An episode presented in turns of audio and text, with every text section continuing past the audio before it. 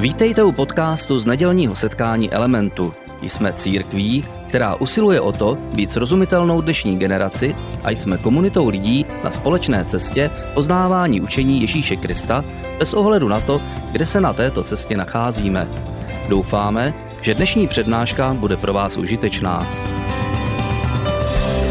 Přátelé, já vás vítám u druhého dílu eh, Restartu. My jsme eh, v minulých, eh, minulý týden začali tuhletu sérii, během které jsme mluvili o tom, že v životě začínáme často s nějakými jasnými cíly a máme před sebou spoustu dobrých dobrých věcí, které jsou před námi. Od, od mládí máme před sebou cíle. Chceme mít přátelé, chceme mít dobrou rodinu, chceme dodělat školu, chceme si najít správného životního partnera, chceme být úspěšní, chceme vydělávat, chceme být zdraví, chceme mít zdravé děti, chceme, aby už děti vypadly.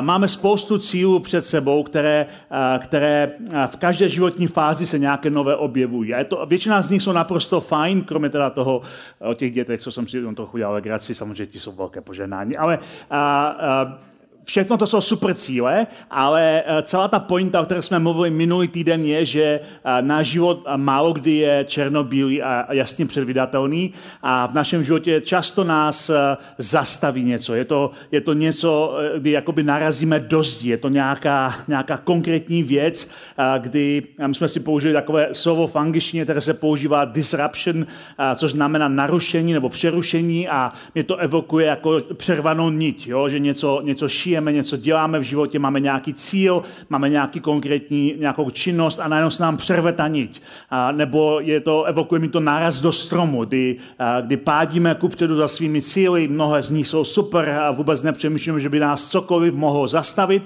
A pak najednou jakoby před námi vyroste strom nebo zeď a my narazíme a roz, rozfákneme se o tu zeď nebo o ten strom a zjistíme, že nás něco zastavilo a že je to takový jako tvrdý náraz a používali jsme takovou analogii, protože minule jsme mluvili o běhu, jako o analogii toho restartu, že to je něco podobného, jako kdybychom dostali náhlou svalovou křeč, když hrajeme nějaký sport. A říkali jsme si, že tohleto narušení nebo přerušení může mít různé podoby a může, být, může mít různé formy. Některé jsou osobní, některé jsou skupinové, některé jsou společné a my všichni právě teď se dostáváme z té společné, toho společného disruption, společného narušení ze společné zdi a to je COVID. V naší zemi, jak jistě sledujete zprávy, jsme na tom poměrně dobře a jsme velmi šťastní a, a máme opravdu štěstí, že to u nás není tak zlé, jako v mnoha jiných zemích po celém světě, ale celý svět se, se bude muset dostat z téhleté pandémie covidu a je to, je to samo o sobě velice zajímavé téma, ale mluvíme o tom, že tohleto narušení nebo přerušení má také osobní rovinu. Může se v našem životě stát něco, co nás zastaví, kde se jakoby narazíme do zdi a musíme znovu restartovat svůj život, musíme znovu sformátovat svůj život. Může to být třeba nějaká zákeřná nemoc, kterou kterou dostaneme a která nás překvapí, kdy nejsme vůbec na to připraveni. Může to být smrt někoho blízkého, který, který je součástí našeho života, je to člověk naší rodiny a který najednou zemře a je to ohromný náraz. Může to být nějaká ekonomická věc, ztráta zaměstnání, může to být ztráta vztahu, kdy máme nějaké hluboké konflikty ve svém manželství a, a vede to k tomu, že najednou jednoho dne přijdeme a na stole leží žádost o rozvod. A může to mít spoustu různých konkrétních forem, a to zastavení a my jsme si minulý týden říkali, že, že kdykoliv zažijeme narušení, máme několik základních možností, co s tím můžeme dělat. Říkali jsme si, že můžeme dožít, můžeme popřít, anebo můžeme najít nový rytmus. To jsou takové tři základní možnosti a možná jsme naši další, ale tyhle ty tři základní možnosti každý z nás má, když něco přeruší náš běh ku předu. Můžeme dožít a můžeme se zkrátka stáhnout do sebe a rozhodnout se, že nějak to doklepeme do konce. Spoustu lidí v tomhle momentě to udělá a je to ochrana před dalším zraněním, je to ochrana před tím, aby nezažívali znovu totéž. A, ale problém s tím je, že si neseme to břemeno sami, že nemůžeme skutečně se otevřít, protože musíme si to nějak doklepat do konce. A je možná pár přátel, kteří to s námi dnes jsou, ale jsme ve své ulitě zavření před světem a před novými možnostmi, které by se mohly objevit. A ta, ta druhá možnost, že to popíráme, to je taková jakoby na první pohled pozitivní možnost, ale ve skutečnosti je stejně negativní jako ta první. A to je to, že vlastně popíráme, že se něco stalo. Že, že si sami sobě říkáme, všechno bude dobré, všechno bude dobré, jsme v pohodě, nic se nestalo, já se přesto přenesu. A spoustu lidí to používá jako krunýř, jako obranu před tím, aby připustili, že něco není v pořádku. A křesťané to vyšperkovali do duchovna a, a vyšperkovali to nějakým pozitivním vyznáváním, že vyznávají, že ty věci věci budou dobré, že Bůh je na jejich straně a všechno má ve svých rukou a tudíž všechno je v pohodě a nemusí vůbec se trápit, ale ve skutečnosti nakonec to dopadne stejně jako v té první volbě a to je to, že si neseme svoje břemena sami, protože i v téhle druhé volbě nemůžeme být úplně upřímní, protože musíme se tvářit, že jsme nad tou věcí, i když nás to třeba vevnitř zcela užírá. A pak jsme si říkali, že je třetí možnost, a o to jsme mluvili po zbytek eh, toho času minulý týden. A říkali jsme si, že třetí možnost je najít nový rytmus, kdy eh, hledáme nový, eh, nový způsob, jak se znovu rozběhnout možná trošku jiným tempem, jiným rytmem, jiným stylem a možná za jiných okolností, že se obklopíme trošku nějakými novými hodnotami okolo sebe. A říkali jsme si pět takových věcí, které jsme se naučili ze tří pasáží o běhu, které najdeme v té křesťanské části Bible, kterou nazýváme Nový zákon. Dvě z nich napsal Pavel, jeden neznámý autor nebo autorka. A říkali jsme, že ty tři, těch pět věcí z těch tří pasáží, které jsme se naučili, je, že musíme mít cíl, sebekázeň, vytrvalost, pod podporu a vědomé zapomínání.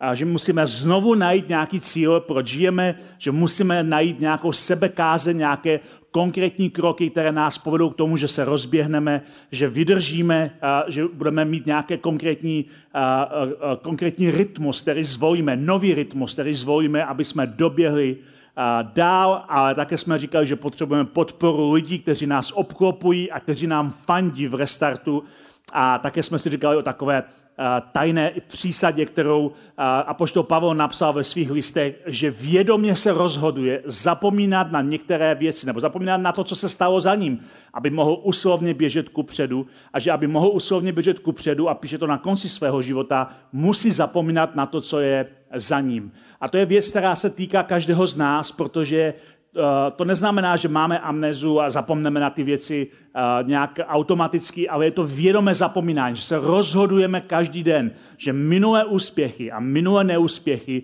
nebudou definovat eh, ten čas, který před námi ještě leží. A to je úžasná věc. A tady dneska navážeme druhým dílem a budeme mluvit dneska na téma financí. Budeme mluvit na téma financí, protože finance je téma a oblast, ve které, když narazíme do zdi, tak je to ohromná šupka a zároveň ale víme, že se o tom docela nesnadno mluví, protože lidé nechtějí vypadat neúspěšně, nebo protože nechtějí působit eh, zmateně, nebo nechtějí působit, že mají nějaké velké problémy, nechtějí vypadat jako neúspěšní lidé, takže o penězích obvykle neradí mluví. A v naší zemi eh, eh, se tak nějak předpokládá, že lidem vždycky dojde, jak mají se svými financemi nakládat, a chybí nám úplně základní finanční gramotnost ve většině populace. Samozřejmě jsou výjimky, jsou lidé, kteří se o to zajímají, jsou lidé, kteří jsou v tom velmi chytří a inteligentní, ale obecně platí, že v naší zemi nemáme úplně vysoké povědomí o tom, jak spravovat svoje vlastní finance, a jeden z následků pak je, že jsme země, kde je jedno z největších, jeden z největších podílů exekucí vůbec v Evropě. A víme, že spoustu lidí byť naše země pro mnohé překvapivě se řadí mezi nejbohatší země světa, tak to mnozí lidé vůbec nepocitují a vůbec neprožívají a vůbec nemají jako ten, ten pocit, že by patřili mezi nejbohatší lidi na světě, byť země jako celek mezi ně patří. A to je jeden z důvodů, proč o tom mluvíme a e, ten, e, ten, ten náraz do zdí financí má spoustu konkrétních příčin a může mít spoustu důvodů, jak člověk narazí do zdí, jak se to stane. Jedna z věcí, kdy člověk narazí do zdí finančně, e, je to, že mu chybí úspory. Chybí mu úspory a v kombinaci, že se mu něco pokazí v životě, nastane naraz do zdi. Například to začíná u malých věcí. Ten člověk třeba má pračku, kde, kde si pere svoje prádo, a, ale jede ve svých financích na doraz a nemá žádné úspory a pak se mu pokazí pračka a protože žijeme v zemi, kde nemáme moc veřejných prádelen, kde si člověk jde vyprat prádo, tak najednou narazí do zdi. Stojí před neřešitelným problémem pro něho, a nemá žádnou, žádné úspory, má pokaženou věc, takže jediná věc, která, mu, která pro něho je dosažitelná, je vzít si půjčku, nebo si vzít tu věc na splátky. Což zní jako hodně dobře, spoustu firm nabízí bezúročné splátky, ale problém se splátkama je v tom, že platíte za něco, co vám ještě úplně nepatří a když to doplatíte, tak zjistíte, že už je to staré a potřebujete to znovu obnovit. Takže se z těch splátek nemůžete vymotat. To je jeden z důvodů, proč ve své podstatě chybějící úspory jsou jeden z důvodů, proč člověk narazí finančně dozí. Další takový důvod může být chybějící plán a systém a, a, a strategie, jak svoje finance spravovat. Často to vidíme v manželství. Zhruba odborníci odhadují, že polovina hádek v manželství se týká nějak financí. A týká se zaměstnání a financí. Zhruba polovina hádek. Často ty hádky jsou ve formě, že lidé, když spolu se hádají o financích, manželé tak ten tón, nebo ta otázka, která je schovaná někde pod povrchem, je, kam se všechny ty peníze poděly.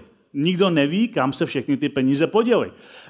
Samozřejmě se to dá sledovat. Jsou lidé, kteří jsou tom velmi důslední. A například Andy Stanley, což je jeden z pastorů, kterého sleduji a kterého, kterého mám hodně rád, ten říká, že si na začátku svého manželství se svou manželkou pořídili bloček, kde si zapsali každý výdaj, který udělali každý pár v rohlíku, každou knihu, každý, každou jízdenku na autobus. Cokoliv, cokoliv utratili, jeden nebo druhý, tak napsali do toho bločku a říká, my jsme za 20 let neměli jedinou hádku na téma, kam ty peníze šly, protože kdykoliv to někdo chtěl říct, stačilo vytáhnout bloček a věděli jsme přesně, kam ty peníze šly. Ale tohle je věc, kterou většina lidí neudělá. Řekne, nebudeme takhle rigidně a psát si každý výdaj. A, ale zároveň s tím nám chybí často strategie a plán a neuvědomujeme si, že lidé jsou různí přístupu ve financích. A například v tom manželství mnoho párů selhává jednoduše na několika základních věcech, jako je třeba to, že někdo v tom páru přirozeně je šetřící, šetřílek, šetřící člověk a druhý je víc utráceč. A ten šetřící samozřejmě úplně, uh, úplně kypí z toho utráceče a ten utráceč zase je, je na nervy z toho šetřícího, protože má pocit, že to se sedí na penězích. A pak další takový věčný spor je, že někteří v tom manželství jsou uh, věcní lidé a jiní jsou zážitkoví. A někdo rád kupuje věci a někdo rád investuje do zážitku. Samozřejmě v praxi jsme oboje, ale takový ten základní příklad je, kdyby ti zůstala tisíc koruna, koupil by si nějaký zážitek, třeba pozval by si svého manžela na večeři, manželku na večeři, anebo by si koupil nějakou novou věc. A spoustu sporů v manželství je právě na tohle téma. Proč si koupil tenhle ten zážitek, když potřebujeme nový koberec? A takhle to běží pořád dokola, protože chybí strategie, chybí plán, chybí nějaký systém. A třetí věc, která často chybí v manželství, anebo vůbec v životě každého z nás, je chybějící štědrost. A to je jeden z důvodů, proč narážíme dosti. Protože štědrost je lék na naši přirozenou chamtivost a přirozené povědomí nebo představu, že všechno, co jde naší cestou, je pro naši vlastní spotřebu. Když se nikdy nenaučíme eh, eh, šetřit a když se nikdy nenaučíme dávat, být štědří vůči jiným lidem, tak pak kdykoliv máme finanční potíže, je to pro nás náraz do zdi, protože uh, ta chamtivost, kterou samozřejmě nikdy nevidíme v zrcadle, nám dává pocit vlastní identity. A pokud nejsme, nejsme naučení princip štědrosti, tak najednou máme pocit, že nám někdo ubližuje tím, že my jsme narazili do zdi. Je to cesta, která přímo vede do zdi. A jedna z věcí, kterou se musíme naučit o restartu financí, je, že finanční nárast často není ten původní náraz. Eh, kromě toho, když zbankrotuje třeba firma nebo nastane celosvětová ekonomická krize, tak většinou náraz do zdi ve financích je druhotný šok po jiném zastavení. Zažili jsme zastavení v jiné oblasti a finance jsou druhotným šokem zastavení něčeho jiného. Co tím mám na mysli? Třeba se rozpadne manželství a najednou je tam druhotný šok, že často žena s dětma, která zůstane sama, má ohromné finanční potíže. Nebo uh, vážně onemocníš a najednou je tam druhotný finanční šok, že nemáš žádné úspory a najednou ztracíš pravidelný příjem, nebo ti klesne příjem o hrozně moc, nebo umře živitel rodiny. To je samo o sobě ohromný šok, ale ten druhotný náraz je finanční šok, že zůstaly účty, které ale nemá kdo platit. Takže tenhle ten druhotný finanční šok přidává stres a komplikuje snahu o restart v tom původním zastavení. My jsme byli zastaveni nemocí, umrtím, krizí, vztahovou krizí a chtěli bychom to vyřešit, ale musíme místo toho řešit finanční krizi, která přišla jako druhotný šok po té první krizi. Zároveň ale, a to je to, co dneska se budu snažit říct, je v tom i ohromné zrnko naděje. Pokud finanční náraz do zdí je druhotný šok, pak to také znamená, že se na něj jde lépe připravit, než na ten první šok. A to je hrozně důležitá, důležitá věc. Kdybyste si mi zapamatovat jedinou věc dnešní přednášky, tak je to tahle ta. Že jestliže finance jsou druhotným šokem v zastavení, pak to znamená, že se na to dá lépe připravit, než na prvotní šok. Na prvotní šok se málo kdy jde připravit. Někdy ano, ale často to nejde onemocníte, dostanete rakovinu, dostanete nějakou jinou vážnou nemoc a netušili jste to do poslední chvíle, nepřipravili jste se na to, je to šok, nepřipravili jste se. Nebo někdo umře tragicky, má nehodu třeba na silnici a je to ohromný šok, nepřiprav, nejste na to vůbec připraveni. Nebo, a, nebo se stane něco, co, ne, co není v naší moci a kde nemáme žádné informace a je to něco, co nás zastaví bez našeho přičinění a bez naší, našeho vkladu. A je to něco, na co dá velmi těžce připravit. Ale pokud finance, většina zastavení ve financí jsou druhotným šokem, tak se na to dá mnohem lépe připravit tím, že si vytvoříme zdravé finanční návyky, které, když nastane ten druhotný šok, tak zmírní ten šok natolik, že se můžeme věnovat tomu prvotnímu zastavení že máme nějaký, nějaký systém, nějaké návyky, máme nějaké zdroje, které způsobí, že když zažijeme ten prvotní šok, ten druhotný, a není tak silný a proto se můžeme věnovat vyřešení toho prvního šoku. Doufám, že to je jasné, jak se to snažím vysvětlit, a, ale to znamená, že musíme se naučit mluvit o finančních hodnotách už de facto od svého dětství. A to je jedna z věcí, které, ve které jako společnost selháváme, že neučíme svoje děti nějakým zdravým finančním návykům. Potřebujeme učit v době dospívání nějaké zdravé finanční návyky. Na začátku manželství. Jednou před několika lety jsem vedl skupinu mužů a byli tam muži středního věku většinou a ptal jsem se jich, kolik z vás, než jste se oženili, jste se svojí budoucí manželkou mluvili o tom, jaký budete mít systém a strategii pro zprávu financí. A v té skupině nebyl jediný muž. Všichni věřili, že to nějak udělají, že to nějak vždycky domluví, že to nějak bude fungovat. Ale chyběla tam strategie, chyběl tam jakýkoliv společný plán. Proto se o to musíme neustále zajímat, inspirovat se. A proto také věřím, že je dobré, když se inspirujeme ve světě víry, a který ku podivu o financích mluví hodně právě proto, že finance, jejich dostatek, nedostatek, postoj k ním často tvoří část naší vnitřní identity, jak vnímáme sami sebe. Takže už důležité je ten start, jaký start zvolíme na začátku své cesty. A já jsem tady zmínil několikrát manželství a ten důvod, proč jsem to zmínil, je, že chci, eh, jsem chtěl dát příklad. My, když uh, uh, jako pastor oddávám čas od času nějaké lidi a vždycky, když oddávám jakýkoliv pár, tak ten pár s námi, se mnou a s mojí manželkou, musí projít před manželské poradenství. neodávám nikoho, kdo neprošel před manželské poradenství, jsme uh, velmi přesvědčeni, že je to hrozně důležité odevřít některá témata předtím, než se někdo pustí do manželského života. A jedna z otázek, o které mluvíme docela dlouhou dobu, je právě otázka financí. Máme tady v sále pár lidí, které jsem oddal a víte moc dobře, že jsme o tom bavili. A je to důležité téma, protože chceme právě vytvořit prostředí, kde se o tom dá bavit, abychom nemuseli řešit zbytečné konflikty později manželství. A jedna z věcí, kterou učíme každý pár v předmanželském poradenství, je právě návyk, který umožňuje vytvořit prostředí, aby když narazíme v, té první, v eh, tom prvním šoku, ten druhý byl mnohem menší. A to je návyk, který máme v šifře 10, 10, 80.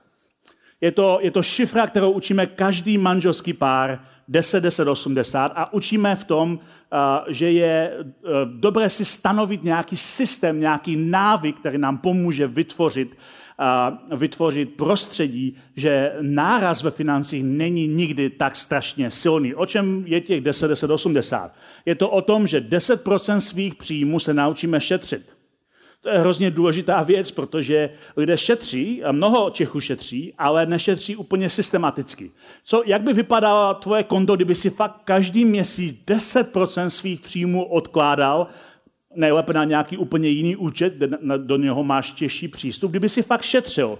Protože šetřit znamená, že vytváříš vatu, aby se nedostal do nouze, když se něco pokazí, když máš ten prvotní šok. A lidé, kteří mají našetřeno, si nemusí půjčovat na každou věc, protože si můžou vzít z našetřených financí na to, co potřebují. Ale co je důležité, je, že to také vytváří návyk, návyk pro, pro uh, vytváření investic pro další zasevání. Je to, je, je to jako, jako farmář, jako zemědělec za starých časů, ne dneska velmi mechanizovaný, který část své úrody odkládá proto, aby měl co zasít v další sezóně. A je to stejný princip ve financích, že část svých eh, příjmů odkládáme, abychom měli co zasít v další sezóně. Takže 10% jim říkáme, zkuste šetřit. Dalších 10%, to je 10, 10, 80, další 10% je eh, štědrost. Říkáme, dávejte 10% svých příjmů dál.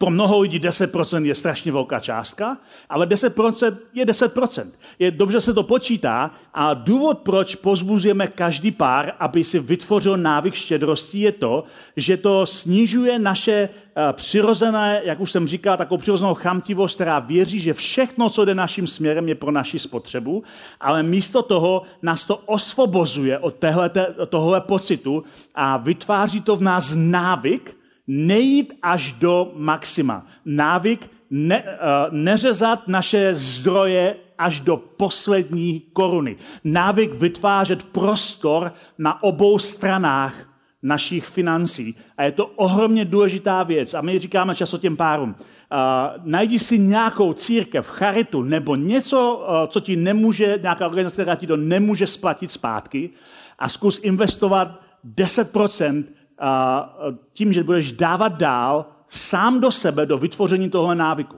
Je to ohromně důležitá věc. A pak ta osmdesátka je, že říkáme, žij z těch 80%, které ti zbudou.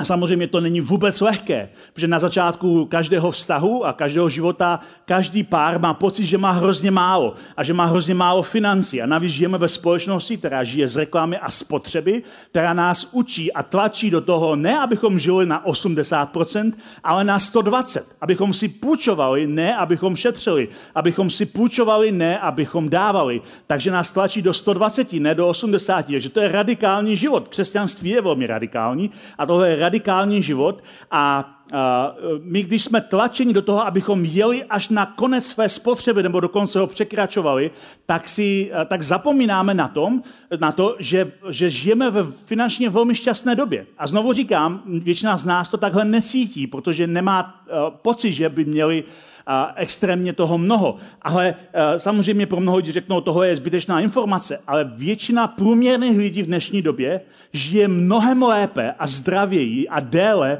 a, a, a bohatší, než, a, než a, byl bohatý člověk před několika sty lety. Bohatý člověk před několika sty lety, který vládl, který měl ohromnou moc, Byl často na tom hůř, než jsme dneska průměrně my.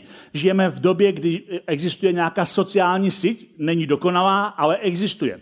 A žijeme v době, která už dávno nefunguje na systému, který ale v naší zemi, který ale funguje v mnoha jiných kulturách dneska stále na světě, a to je systém 24-hodinové ekonomiky, kdy nikdo neplánuje, nikdo nešetří a nikdo neodkládá, protože to, co máme, je pouze tady a teď. Protože nevíme, co přinese nám zítřek. A stále spousta světa takhle žije. A takhle jsme dřív žili i my a dneska žijeme jinak. Takže se máme mnohem lépe, akorát si to neuvědomujeme, protože nemáme správné, nebo nemáme často žádné návyky. Proč ale spojujeme, jak Dita říkala v úvodu, otázku financí a víry? Je to proto, že finanční zdraví je vždycky otázka víry. Finanční zdraví je vždycky otázka víry. Ekonomika jako celek je otázka důvěry. A když používáme peníze, myslím fyzické peníze, tak důvěřujeme, že ten papírek, kde je napsané nějaké číslo, má hodnotu toho čísla, že to někdo potvrzuje a věříme, že ten papírek originální má hodnotu, kterou má, a že když si vezmeme ten papírek a skopirujeme si ho na barevné tiskárně, tak nemá tu hodnotu. Je to otázka důvěry. Je to pořád papír, ale chybí tam důvěra, že ten papír má hodnotu. A proto, kdykoliv narazíme ve financích, kdykoliv zažijeme finanční disruption, otřásá se naše důvěra, nebo se otřásá důvěra v celou ekonomiku. A když se otřásá důvěra celou ekonomiku, kde se začínají stahovat do své ulity, zase se vracejí k tomu módu, o kterém jsme mluvili na začátku a minulý týden, že se snaží dožít, přežít, stáhnou se do ulity, začnou, eh, přestanou eh, přemýšlet nad financemi globálně, protože přemýšlejí v módu přežití. Ale problém je, že kdykoliv vkládáme své, eh, svoji důvěru do toho, co máme a toho, co jsme schopni si udržet, tak je to nejistý základ, Protože finance dneska tady jsou a zítra mohou být fuč.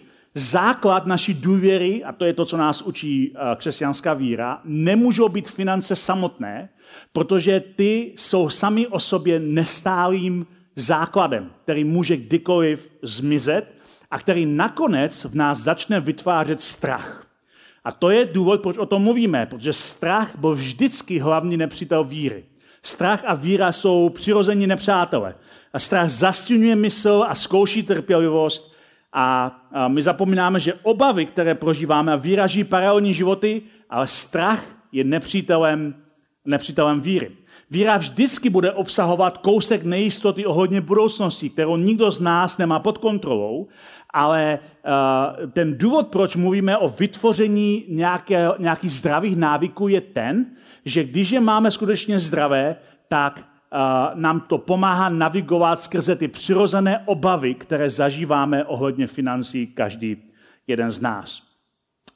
Pojďme se podívat na pár veršů z Bible, které mluví o tom, o čem jsem dosud mluvil. V tom slavném podobenství o rozsevači, kdy Ježíš používá takový ten příklad zemědělce, který rozsevá zrno a pak říká, jak některé zrna se uchytí a naopak některé se neuchytí, tak v tom podobenství o rozsevači říká, že lidé často ztracejí víru, protože nemají prostor, ve které by jejich víra mohla růst. A specificky tam říká eh, z těch několika příkladů, eh, eh, že že víra, aby mohla skutečně růst, potřebuje mít svůj prostor, potřebuje mít prostor pro to, aby, aby ji nic neudusilo, protože to, co udusí víru, je často právě množství starostí a naopak honby za financemi.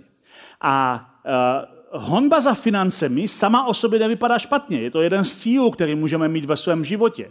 Ale honba za financemi v nás vytváří prostředí, si vytváříme možnost budoucího trápení. A pošto Pavel později uh, reflektuje Ježíšova slova, kdy říká takový známý verš, který často lidé interpretují špatně. On tam říká, že láska k penězům je kořenem všeho zla, a v honbě za nimi někteří zbloudili z cesty víry a sami si způsobili nesčetná muka. On tady říká, že když někdo miluje svoje peníze, tak z nich dělá svůj zdroj identity.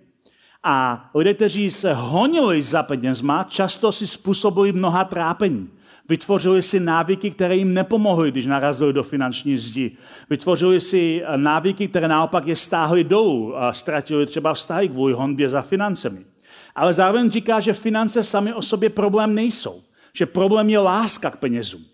A to je hrozně důležitá věc, protože milovat peníze může bohatý člověk, ale milovat peníze může i chudý člověk. A vůbec to není o tom, kolik máme na svém kontě. Láska k penězům je projevem našeho vztahu, jestli je to zdroj naší identity. A pokud je to zdroj naší identity, kolik máme, jak moc jsme bohatí, jestli máme dost, jestli jsme chráněni, pokud to je zdroj naší identity, pak jsme na cestě do další zdi. Způsobíme si, jak tady říká Pavel, nesčetná muka. Když se peníze stávají zdrojem jistoty, hroutí se naše vlastní identita, kdykoliv před námi vyroste nějaká finanční zeď. A proto, když se díváme na, do, do Bible, na, do starého i nového zákona, tak si všimneme, že nás ti autoři, jednotliví autoři těch jednotlivých knih, že Bible je celá knihovna různých spisů, nabádají právě k tomu, abychom vytvořili nějaké nějaké hodnoty, nějaké návyky, které nás povedou k těm věcem, o kterých jsme mluvili, ke štědrosti a k šetřivosti. Abychom vytvořili návyky a principy, které nám pomůžou překonat nárazy do zdi. Protože tady tohle je také to poselství celé série.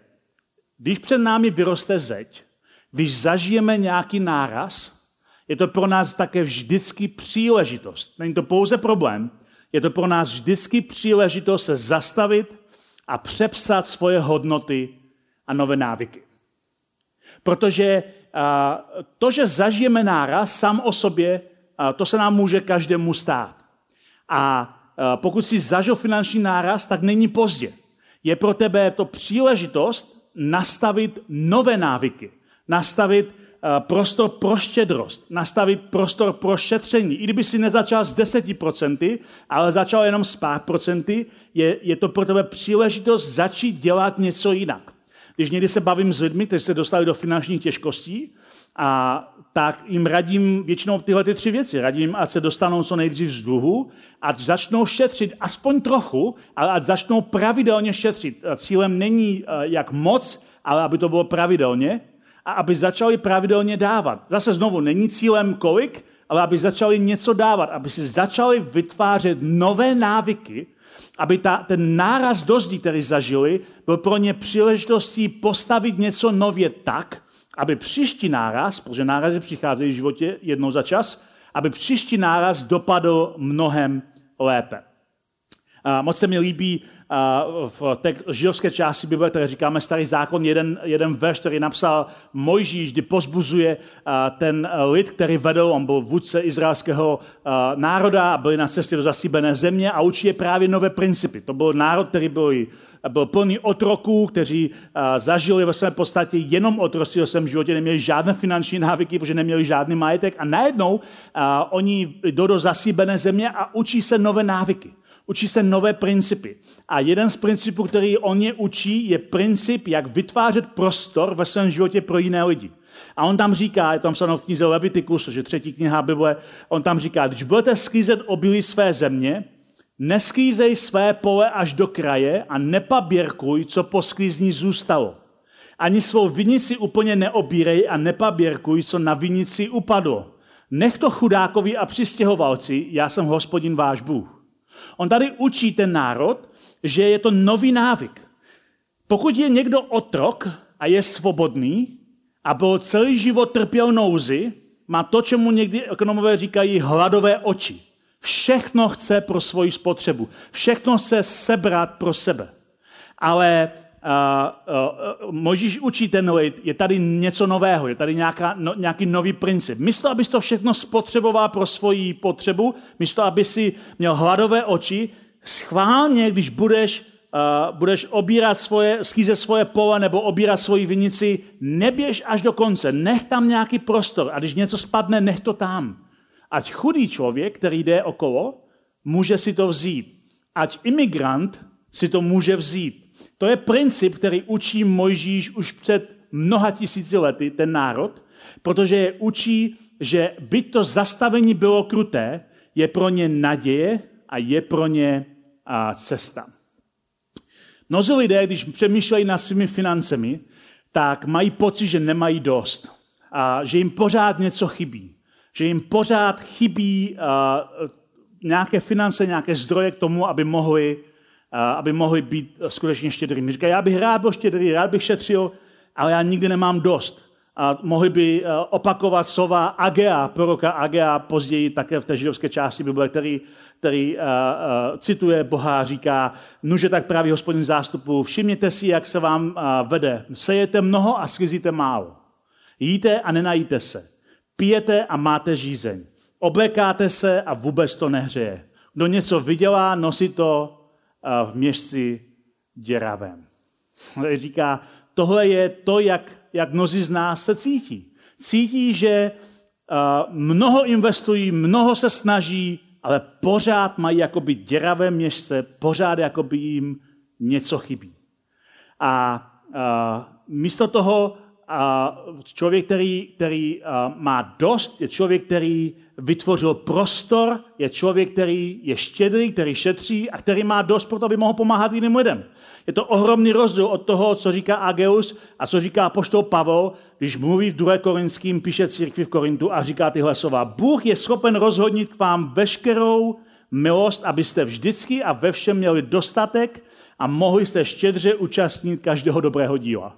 Takže tady vidíme, často se cítíme, často jak ten Ageus říká, nemáme dost, máme děravé městě, pořád nám něco chybí. A Pavel říká, naopak, Bůh chce, abyste měli dost pro sebe a proto, abyste mohli být štědrými lidmi. A tohle jsou dvě polohy, které zažíváme ve svém životě. A když zažíváme nějaký otřes, nějaký náraz do zdí, tak se často cítíme, jako popisuje Ageus. Nemáme zkrátka vůbec nic.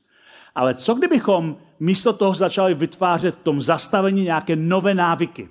Aby jednoho dne, když se otočíme zpátky, jsme mohli říct tyhle ty slova, které říká apoštol Pavel, že máme dost pro sebe a pro každou dobrou věc, která před námi leží.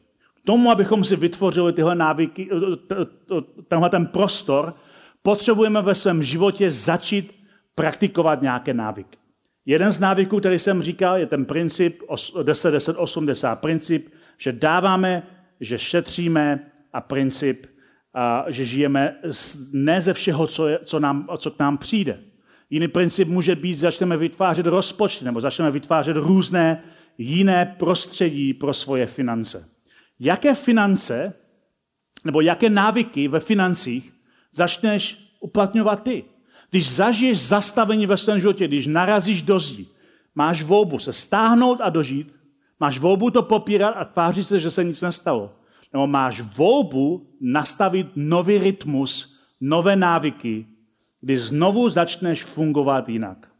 Takže moje otázka dneska pro tebe a pozbuzení pro tebe je, jaké hodnoty chceš začít ve svém životě zavádět, aby když zažiješ prvotní náraz, tak ten druhotní náraz nebyl tak silný. Aby když zažiješ prvotní zastavení, prvotní šok, ten druhý šok, finanční, tě nepoložil úplně. Návyky začínáš dělat už dnes. Bez ohledu na to, kolik ti je, bez ohledu na to, v jaké fázi života jsi. Dnes je ten den, kdy si můžeš říct, OK, jaké mám začít ve svém životě si vytvářet návyky, finanční návyky, které mi pomůžou najít nový rytmus pro restart ve svých financích. Děkujeme za poslech přednášky z nedělního setkání Elementu. Budeme rádi, když nás navštívíte také naživo, a to každou neděli od 10 hodin ráno v kině Biocentrál v Hradci Králové. Být na místě přináší větší zážitek, výbornou hudbu a přátelskou atmosféru. Více informací o našich aktivitách najdete na webu element.cx nebo na Facebooku Element Hradec. Těšíme se na vás.